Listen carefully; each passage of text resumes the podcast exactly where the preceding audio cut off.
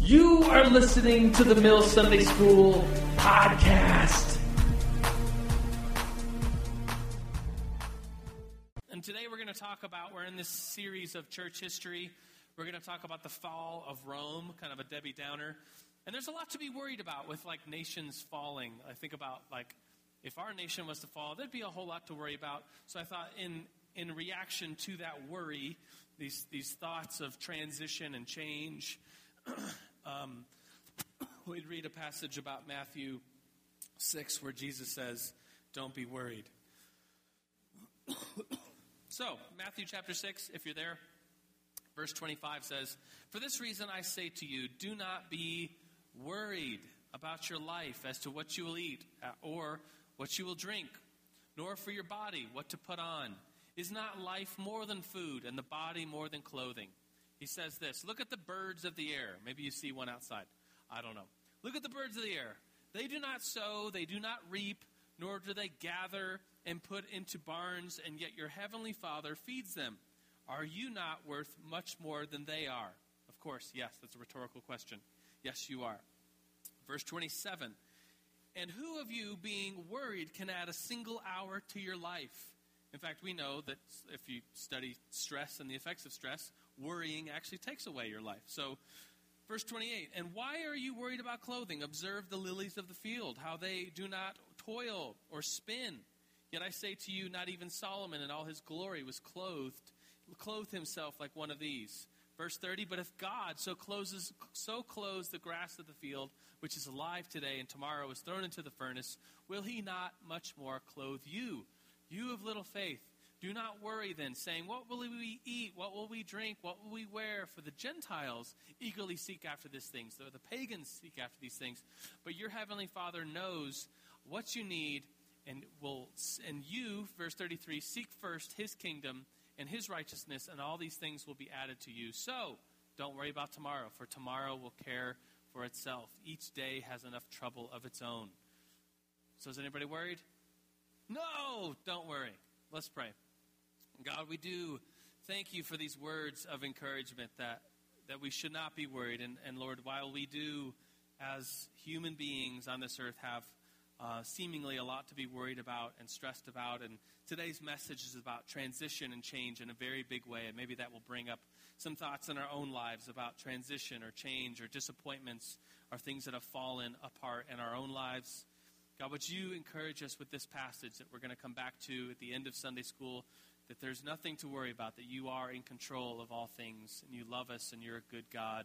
We worship you and we praise you, Lord. And everybody screamed, Amen. So I want to tell you a story about a town that fell. Um, we're going to talk about the fall of the Roman Empire and the fall of Rome today, and that's a very distant city and very far away geographically and in time. It's like an ancient thing that happened. But not too long ago, uh, there's a city very close to here, about 20 miles as the eagle flies or the crow flies, um, a town that fell. It was once a really awesome town and like mining for gold. It's a little town on the map right there. Maybe you've been to it. It's right outside Cripple Creek. Uh, it's a town called Victor. Anybody from Victor? You're like, uh, no. Anybody been to Victor? Oh, sweet. Anybody go the back way to Victor, uh, Gold Camp Road? That's a really cool way to go. It's this little town founded in the 1800s, 1891, shortly after Winfield Scott Stratton discovered gold nearby. And Victor Cripple Creek became um, this, this huge, the second most um, gold productive mines in the world at the, in the United States actually at the time of the 1800s 10 billion dollars in the 1800s were taken from uh, right outside of Victor at the time in the 1800s when mining was happening. And this little town like blew up. And there's like all these old buildings there.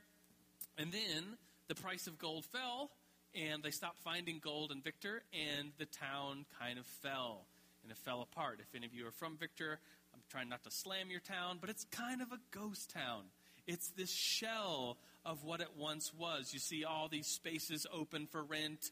You see, like, the old bank that used to, you know, bring, you know, transactions in the millions and billions of dollars were happening there over the years, and now it's like a coffee shop that can barely make it. Um, the, the, the mines are literally falling apart. Here's a picture of a, a town, of the mine right outside the town. There was 18,000 people there at one point in the 1800s, and today only about 100 families live in Victor, and so it is a shell of what it once used to be. And it's like things moved backwards. The town fell, and it is no longer what it was. Its glory days are now behind them. And um, it's in some ways it's very sad. And we think about this town that's like you only go there for a tourist attraction to see what was once so awesome and huge. And I thought about today's lesson and bringing that into like, oh, we could get our mind around Victor. And if you've ever been to Victor, you know exactly what I'm talking about um, as, as, all these buildings are emptied and, and there's just a shell of what there once was. And in some ways, that's what Rome, what's what happened to Rome, um, this Roman Empire that we talk about, um, uh, that we have been talking about and are going to talk about today, the fall of Rome, and get our minds around like the disappointment that must have happened in all these people's minds, and get our minds around this bigger idea, like what was God doing at that time? Because it seems as though God was in the Roman Empire. The Roman Empire called themselves a Christian empire, a Christian nation, and yet it fell, which must have just left so many questions and so many like like what is God doing and so many disappointments and so maybe so much worry. So anyways, that's we'll try to make this bigger point today and bring it home with some illustrations for our own lives, but welcome to the Mill Sunday School officially. Uh, if you're new to the Mill Sunday School, there's little um, cards on your tables, I think. Uh, if not, you could grab one on your way out and fill it out, give it to the people on your way out. and uh, you can put as much or as little information on there as you want to give us. You get a little gift baggie for coming today. It's got our uh, New Life Groups magazine. It's got uh, a book by Brady Boyd, Sons and Daughters. Our senior pastor wrote that book, so that's just a gift for you if you want. Fill it out and bring it to the nice people as you're leaving, right, right out by the table outside in the lobby. So do that if you're new. And to get moving, to jump right into what we're talking about today, of course, we're talking about church history. We've been talking about it, a very nerdy subject. In January, we're talking about um, uh, the spread of the imperial church. So Christianity. So first of all, Christianity in the early church was illegal and then Christianity was accepted by the Roman Empire, and that Christianity and the empire spread. Today we're going to talk about its fall. And we do have a textbook. We, if you're really nerdy, there's a nerd alert for you. Your best siren.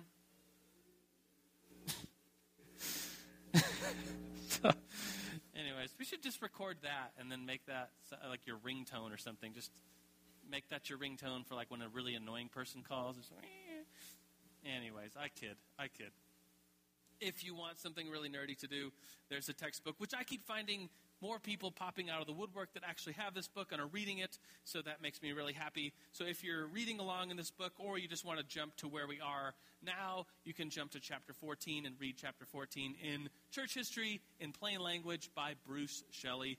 And it's the chapter about the first pope, which we'll get into next week and the papacy and the spread of the Catholic Church. And so, but today's lesson is right before that. Today, we need to talk about something kind of depressing in church history, something pretty depressing in world history. If you ever studied world history, which you probably had to in, in high school and middle school, you probably at some point talked for a length of time about the fall of an empire, the fall of potentially the greatest fall of arguably the greatest empire that has ever been on the face of the earth, the Roman Empire, that we still have lasting effects today, like how some things work and what we call things and the names of things uh, are still resounding in history um, today, the, the effects of the fall of Rome. And why, do we, why are we talking about this? Why? You might even wonder if you're new to Sunday school, why are we talking about church history? Maybe you've never been to a church that, that talks about such nerdy things. Um, why are we talking about church history? Well, A, and B. A, I think a good reason is that we get to see God's working in his people throughout time. And so God is alive and active today, and he also has been throughout the history of Christians who have gone before us. So we can look at that and see how God works and see how his people react to him. And then the other reason is because, in some ways, history is cyclical. We can look back at history and learn important lessons. We, as the saying goes in Ecclesiastes, there's nothing new under the sun. We experience things and we make decisions as people, and we, of course, can look back in history and learn from those that have gone before us and, and not be so silly as to think that we are above it all and like, oh, that will never happen to us. It's like, no, it just, it happened before. It, it will probably happen again, and it will probably happen in our time as well. We're not immune to the effects of sin and change and um, the things that other people have gone before us. So, here's a little painting of the fall of Rome. Looks like a party gone horribly wrong. Um, it's, a, it's the cover of your notes as well. This painting was by Thomas Cole in the 1800s and painted, uh, kind of notable for painting like popular American sediments of these ancient times and then turning them on their back. And so here's like ancient Rome. You see all these uh, pillars and these buildings and a statue, but the statue's missing its head. Uh, the buildings are on fire and being crushed, and people are running around. Um, a scene from a city that has fallen. And I have a discussion question for you. Hopefully, this will get your, your mental brain juices going. Um, and it's a question that's going to compare the Roman Empire with today in some ways. So get ready to discuss this question. Let me prompt you a little bit more. It's kind of about um, like our own nation. We live in the United States of America, and maybe you've never thought about this. Um, maybe you just assumed that because we're the greatest nation that has ever lived, um, and you're like, yeah, America, um, that we are not susceptible to falling, that our nation, America, will be and will always be. That's a pretty prideful thought. That's a pretty arrogant thought to think like that because every other empire in the course of history has risen and fallen. You think about the Greek Empire, and you think about the Egyptian Empire, you think about the Roman Empire. All these great empires have come and risen and then at some point fallen. And so I kind of want to start this quest of studying the fall of the Roman Empire by comparing it today. And so hopefully this question is not too far fetched, but it's I guess it has to do with your humble opinion. Um, in I Y H O. In your humble opinion, is that even an acronym? I've used that a couple times now, and it is now. Yeah, thank you. Um, so, in your humble opinion, um, what will be, and this is kind of a guess to get us talking, to get us thinking, what will be the fall of the USA? And it's like, that's kind of a sad thing to talk about, and some of you are like, no, never. We're Americans. It's like, America. And it's like, well, I'm not talking about today. I'm not talking about next month. I may not even be talking about years from now. I might be talking about maybe 100 years from now. I don't know. And maybe we're at the pinnacle right now. It's like things are really great for us. Um, we all came here well fed, and, or if you didn't, there's food in the back. Like we have enough to eat. There's running water. We have enough to drink. Uh, we're all clothed in here. That's a good thing. Um, but what if we're like at the pinnacle, and we, if you've ever been to a another country, a third world country, you know that they don't have it as good as we do. What if we are now at the pinnacle? Our lifetimes, like right now, uh, this age is like the pinnacle of the United States, and then something will happen and it will begin to fall. I don't know. I'm not praying that. I'm not prophesying that. I'm just saying eventually this empire, uh, uh, this nation, maybe is a better word, um, will fall. There will, there will be other times in the in the world's history. Just because, how do I know that? Well, because every other one Every other empire has fallen. So, kind of a Debbie Downer question, but I want you to think about it. Just in your humble opinion, what will be the fall of the USA? And then we'll try to make some comparisons with Rome uh, a little later. So, that's your discussion question. Talk amongst your little buddies or jump into a table with some little buddies and talk about it. Ready, Cassette, go. Uh, this table of gentlemen said, um, they said a decline in the Christians, like Christians are supposed to be out there doing stuff, and if we don't step it up, well, then maybe uh, there will be, this table said, uh, along with that, like demoralizing of the nation or just uh, amoral situation, amoral nation that, that makes decisions without a compass of what is truly right and wrong. Uh, one table said the politics, like we're uh, threw out the number 14 trillion plus in debt, and so that could lead to a fall of the United States. Uh, what did you guys say? The economic, just they were talking politically and economic collapse. Another table said greed, like maybe we'll spread ourselves too thin and be greedy and then fall from within. This table over here just simply said Teletubbies. Um, thought, yeah, I kind of know what you mean, actually. Just. but this was very real. Uh, some of you are. How many of you? I think you're all old enough to remember because it would probably be even the youngest ones in here. I imagine were either four or five when uh, back in 2000 on November 11th, um, the attacks. Do you all remember that? Some of you are probably very young. I was uh, in college, so I remember it very well. I remember, like, you probably, it's one of those things in history that you you hear about, you, you know exact, you could probably remember exactly where you were when you heard the news. And for me, it was like later in the day, like all these events had happened in the morning, and I was on my way to work, and it was just like coming in, like, oh, a, a, a, some small plane accidentally crashed into a building in New York City. And then, of course, that's what I heard like really early in the morning when it just happened. And then, of course, another plane, and it wasn't just a small plane in any building. It was just, it was a large plane in a very large building, and thousands of people were killed. And I remember hearing about it in the, in the afternoon. So for me, like after work, I didn't have the radio or TV on at work. Uh, where I was working in a basement, polishing like brass lamps. Very random. Ask me about it some other time. Um, but uh, later in the day, like in the afternoon, I heard of all the, de- and I was just totally shocked, like driving home in shock, got home. Uh, there was a small group that night. We met as a small group, and I had like this lesson planned.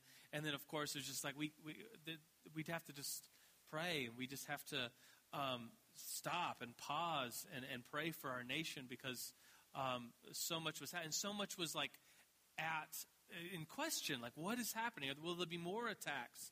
And there was this combination if you think back and you were old enough to remember of like we as christians uh, and because this is a christian nation. There was a lot of like nationalism sentiments uh, sentiments one of those words going on. And people are like we are a christian nation and we need to there was this this call to like have a war on terror. And there was this idea that like uh, Muslims and Islam are going to, this radical, specifically type of Islam is trying to take over. And there was a lot of like this mixing of USA and Christian and, and like, what is the kingdom of God? And there was uh, paintings like this one. Some of you will think this is a little funny. Some of you might be disturbed by this. Some of you might want to know where you can get the print. Um, but here it is uh, paintings like this, like trying to. Co- combine like Christian symbols, the Christian American flag, and our leader at the time, George Bush, with, of course, a Christian pin across, and then troops and armies. And it's like this question becomes very mixed of like, what is the kingdom of God today? Is it our nation, the USA? Or is the, what, you know, what's the role of the church? And lots of questions. And these questions are still going on today. And maybe you have some very strong opinions. Many of you do about this nation um, is, it, is it one nation under God? Is it, is it Christian founders? Are we not really a Christian nation anymore? Should we try to get back to a Christian nation? There's these different voices, I imagine, in this room that are maybe very passionate about who we are as a nation and who we are as Christians within this nation. Um, and, and those lines can become often very blurred. And so I'm going to talk for a second about the kingdom of God and what it is. And if we think we have any blurred lines between, uh, you know, what it is to be a Christian, what it is to be an, an American, are we a Christian nation? Is the nation of, of the USA, is it the kingdom of God? Well, the, the answer is no. Um, but how does those those lines do get blurred? And if they at all get blurred for us, they must have been very blurry for the ancient Roman Empire in the three and four hundreds. Because Constantine, if you remember from a couple lessons ago, if you've been here, or if you just know a little bit about church history, you know that the Roman Empire became Christian. Constantine, the emperor, uh, became a Christian, and then Rome takes over Christianity. Here's that famous scene, uh, a painting of it at least, where Constantine looks up into the clouds, sees the Labarum, that's what to us looks like a P and an X, and, and we know now that that's actually Christos, the, the the chi and the rho.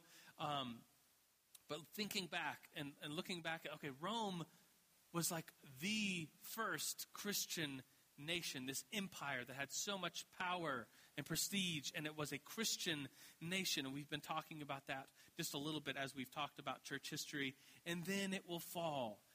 And, and all these questions will arise like, what is God doing? How, you know, doesn't God need this empire, this Christian empire on earth, to, to uh, make the gospel go further? Doesn't God need that? Of course, God doesn't need that. But these, these questions and these disappointments were very real amongst Christians. Consider the guy who we talked about last week, Saint Augustine or Augustine. We says you could pronounce it either way. He wrote this book called The City of God. And if you ever read this book, you will probably be reading it for months and months and months because it is 600, 592 pages long, a thick book. Uh, I remember getting this book on tape and listening to it in my car for almost a year, trying to read, or I guess not read, but listen to this book being read. And it goes on and on about uh, lots of theological topics. It's probably uh, Augustine's best work outside of his Confessions. That's his like journal that we talked about last week, where he talked about his personal life. This is like his theology book. Um, he talks about Rome because Augustine was 55 years old when Rome gets sacked, and the and he sees the decline of Rome happen. He writes about how um, there's this decline happening. There is um, moral values being questioned. There's family values disintegrating. There are um, there's just lewd sexual acts that became so popular and okay in, in the in the empire. Um, so a, a, couple words about the decline of Rome. Um, there was um, just this moral degradation. Um, here's a painting of uh, people just drinking it up and partying with. Um, they didn't have boom boxes back then. They had little harps, I guess. Um, so this is like a party going on, and you can see they're just boozing it up and rocking out with their ancient day boom box there. Um, Seneca, the uh, Roman philosopher, writes here's, a, here's like a party uh, back in the day. We recline at a banquet, and then they have slaves. One slave wipes up the spittle, another slave, situated beneath the table, collects the leavings of the drunks. It's like, talk about a pretty sick party. Um, like where there's slaves, like literally under the table to clean up the grossness of puke and whatever else you might just throw under the table. That's a pretty gross party. Um, and think about like the moral degradation and the, the collapse of family values. Um, and just maybe just because there was so much wealth and, and morals were being questioned. I think about our own nation. I think about what's in the news right now. I know how all of you are probably Justin Bieber fans and were so disappointed that he was in the news the other day.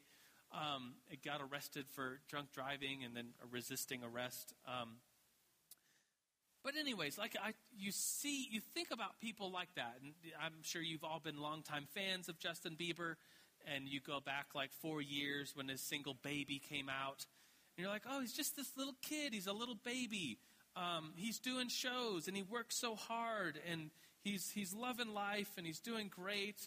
And I watched the documentary about his shows. It's like he seems like a pretty cool kid, but it's just a matter of time before all that wealth and all that fame caught up to him. And it's just so common. I mean, who you think about like young children stars that become very famous. It's just, it seems like, and I'm sure there's lots of exceptions, but it just seems like it's just a matter of time. They're like a ticking time bomb waiting to happen before they're uh, in rehab and, and getting in trouble with the law and all of the, those things. And so I think about it as like, maybe that's just the that's just what comes with fame and money and wealth is is is just moral deg- degradation. Of course, it doesn't have to, but it seems like that's just the natural progression of when you have power and money and wealth and fame.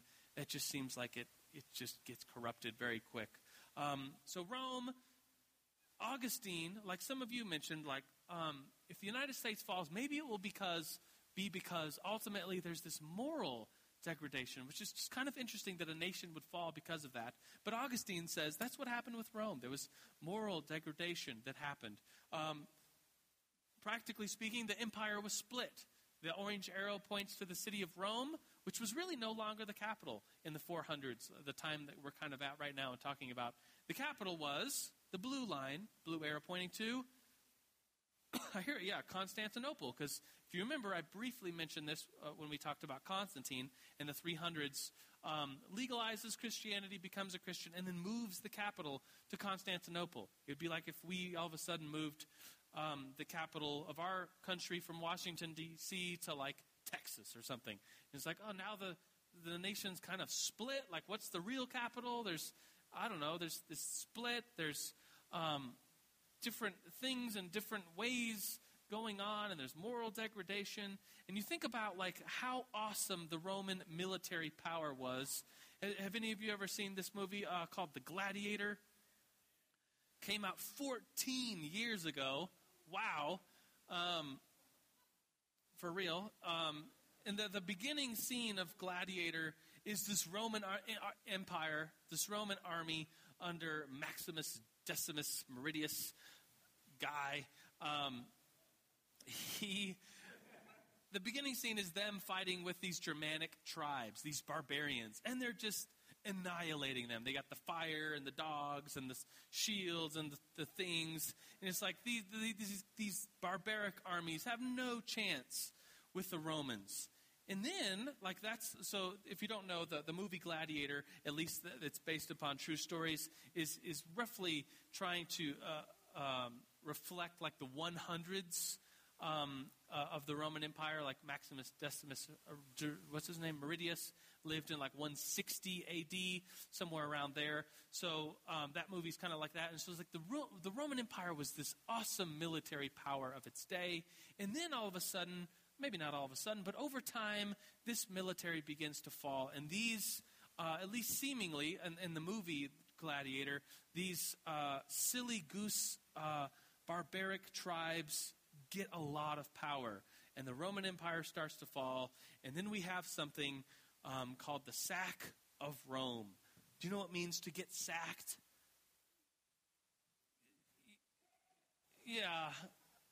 if you know anything about football, if, you, if, if the quarterback gets sacked, which hopefully doesn't happen next weekend to our homeboy Peyton Manning, um, yeah, go Broncos. Um, if he gets sacked, it's like the play ends, he's sacked, he gets back up. He, they're still playing the game, but it's a huge detriment to the play, to the game, to the quarterback's confidence in the defense, etc. So this sack of Rome, as it's usually called, is a, I think it's a good way to put it because Rome gets vandalized. And by the way, the word vandal comes from a group of people that were called the Vandals um, and that etymology of the word is like this barbaric tribe named the Vandals that would go around vandalizing, pretty much. There's also the Goths, the Visigoths, these other tribes.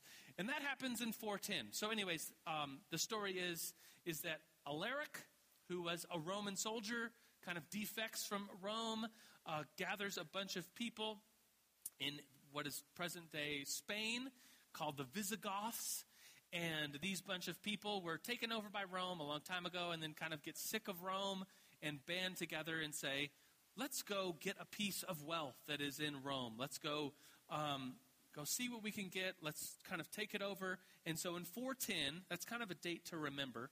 Uh, this is not the day in which Rome fell, because as the saying goes, Rome wasn't built in a day. Of course, Rome did not fall in a day either. It will take uh, lots of years um, to totally fall. But this is like the stab to um, the gut that starts the decline of Rome and makes it very, very real for everyone. It shocks all of the world when in 410 um, a bunch of hooligans, seemingly, uh, come in and sack the city of Rome. And that's this picture that is on your cover of, of Rome on fire and people running around and being killed and hurt and temples and um, the destruction of statues happening. It would be like as if, I mean, th- this was so shocking to the world, and Augustine in his City of God writes about the shock that went out, that Rome itself was taken. This would be like uh, a bunch of South Dakotans taking over Washington, D.C., or something like that. It's like, I didn't even know there was a South Dakota. I didn't know.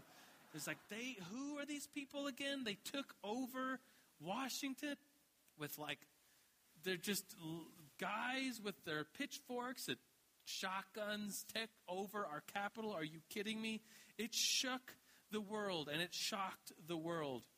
And so, Rome, here's a picture of Rome, of the Roman Empire, a picture of a map of the Roman Empire. The red is, is the gist of the Roman Empire. In the 100s, 200s, this would be the height of Rome, all the way up into what is today England, all the way down to Egypt and, and beyond, all the way over Turkey, all over Spain. And here's a map. So think about this Roman Empire being united, and the red is all one empire. The Rome is the capital, then it moves to Constantinople and what is today Turkey. And then, so this is like the 300s. Here's just about 150 to 200 years later, a totally different map. Lots of different, uh, we, we might say, countries or city states. If you could read it, which I doubt you can because the, the, the, lettering is so small, you have uh, the kingdom of the Visigoths in what is today Spain. In France, what is today France, you have the, it says the kingdom of the Franks. In Great Britain, you have the kingdom of the Angles and the Saxons. That's why, the, hence the name Anglo-Saxon. Uh, up in the in the uh, Ireland, says the the Celts are up there. Um, let's see if I could even see this. Uh, the Ostrogoths take over what is today Italy, and so Rome becomes broken up by all these different people groups that maybe were once Roman, but then get identities of their own, and Rome falls. And, and we think about that. I think about today and maybe like the application of today. There was this huge um, sediments towards the kingdom of God being Rome. And the shock that went out like, okay, Christianity went from like a few scared guys after Jesus dies they split, and Jesus resurrects from the dead, and these disciples band together, and they believe, and there's scripture that it's written about it. And Christianity goes from a very small group of people to a very large group of people, so much so that it becomes a threat to the empire. And then they are being killed in the early church. And then Constantine, the emperor, becomes a Christian, and it legalizes Christianity. And um, Christianity becomes a world power, if not the world power at its time. And there's all these thoughts of like, okay, this is awesome. God needs this. God wants this kingdom of God to go out and be the kingdom to the world. And then that kingdom falls. And it's all these questions about, well, what was the kingdom of God? Is the kingdom of God the church? Or is the kingdom of God the church within this nation? Or is it this nation itself? all these questions arose, as I imagine would arise today if the United States fell very quickly. We would ask, like, I thought we were a Christian nation. I thought we were a nation built upon God. We have God we trust in our coinage and on our dollar bills. And so if we fall, it's like, well, didn't God need us? Didn't God need this mighty power on the earth? And of course, the answer is no, God doesn't need anything. In fact, it seems as though, from the writings that we have of what Jesus said, it seems more like the God of our religion, Christianity, isn't the God of the strong, but is the God of the weak. And I say that to say, when, when becoming a Christian, for instance, you have to realize your own weakness. We realize that we are all weak. And thank God that the message of Christ is for the weak and not for the strong. Because maybe in maybe some of us are pridefully thinking we are stronger than we are, but we are all weak. We are all in need of Christ. And so, in conclusion, trying to wrap this message, it's, it's often hard for me because I want to teach church history and be very nerdy, and that's, that's good. I love being nerdy. I'm not going to stop being nerdy. Hopefully, you don't stop being nerdy. Um, but then there's like, well, what application is there for today? And I thought, well, well, whether the United States is falling or not, that would be um, what, whatever it is, um, we all in our lives have disappointments, our own, the falling of our own expectations. You know, maybe some of us had jobs that we once were making lots of money, now we're jobless. Maybe some of us have had relationships that we thought were going to lead towards marriage, and then they didn't. Maybe some of us have had just been in positions that we, we were like, man, that was like the glory days of my teenage years. And now I'm kind of like, I don't know what I want to do. Um, that is, it should be encouraging to us that that God is not the God of the strong, but of the weak, that He speaks to us, that, that so often in Scripture, you think you consider the Beatitudes. Blessed are the meek, blessed are the poor, blessed are the, you know, so on and so forth. These lowly, these weak groups of people, those people are blessed because that is the kingdom of God.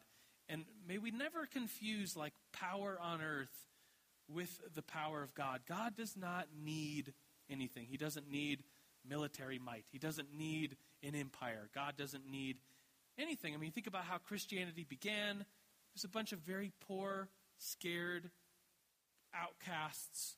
And, and if God has to, he could recreate his whole church from that again because he is God. And so this passage we read to begin Sunday school hopefully comes back and encourages us now with this idea that we shouldn't worry. Um, we shouldn't even worry about what we're going to eat and what we're going to drink. And um, I imagine that that, for most of us in here, maybe some of you are worried about that. And if you are, well, then there's you know New Life itself. We have a food bank. Maybe you didn't know that, but you know if you are worried about what you're going to eat, we, we can help you out.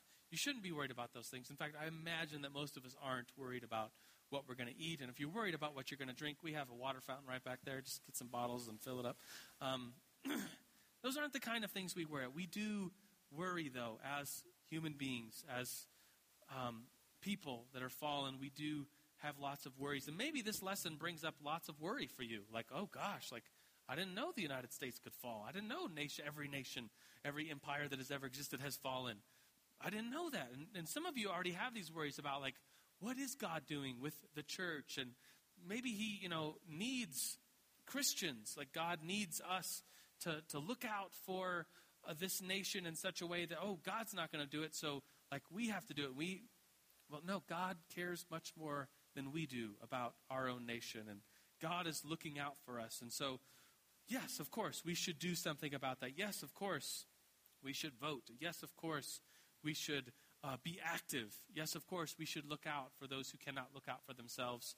But this idea of worrying about what's going to happen and and stressing out about it, um, whether it be a situation in your own life or not.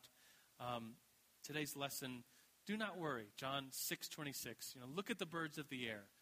They do not uh, spin or sow, and yet the Lord clothes them. They they do not, um, you know, have to grow, and they do not put in barns their food, but the Lord God feeds them. He looks out for us. He looks out for who we are, and His church, His kingdom is still alive and will be alive forever. Um, and so be encouraged with that. So let's pray today. I know we're ending a little early, so um, give you time to chat and leave here slowly. Um, but let's let's pray and consider what the Lord is doing. And so, God, as we step back from from church history and look at the events that have gone on before us, uh, your kingdom and the church that has lived before us. Lord, may you encourage us with this idea that even if um, horrible things happen on this earth, you are God. You are still bigger than it all, and you are still good.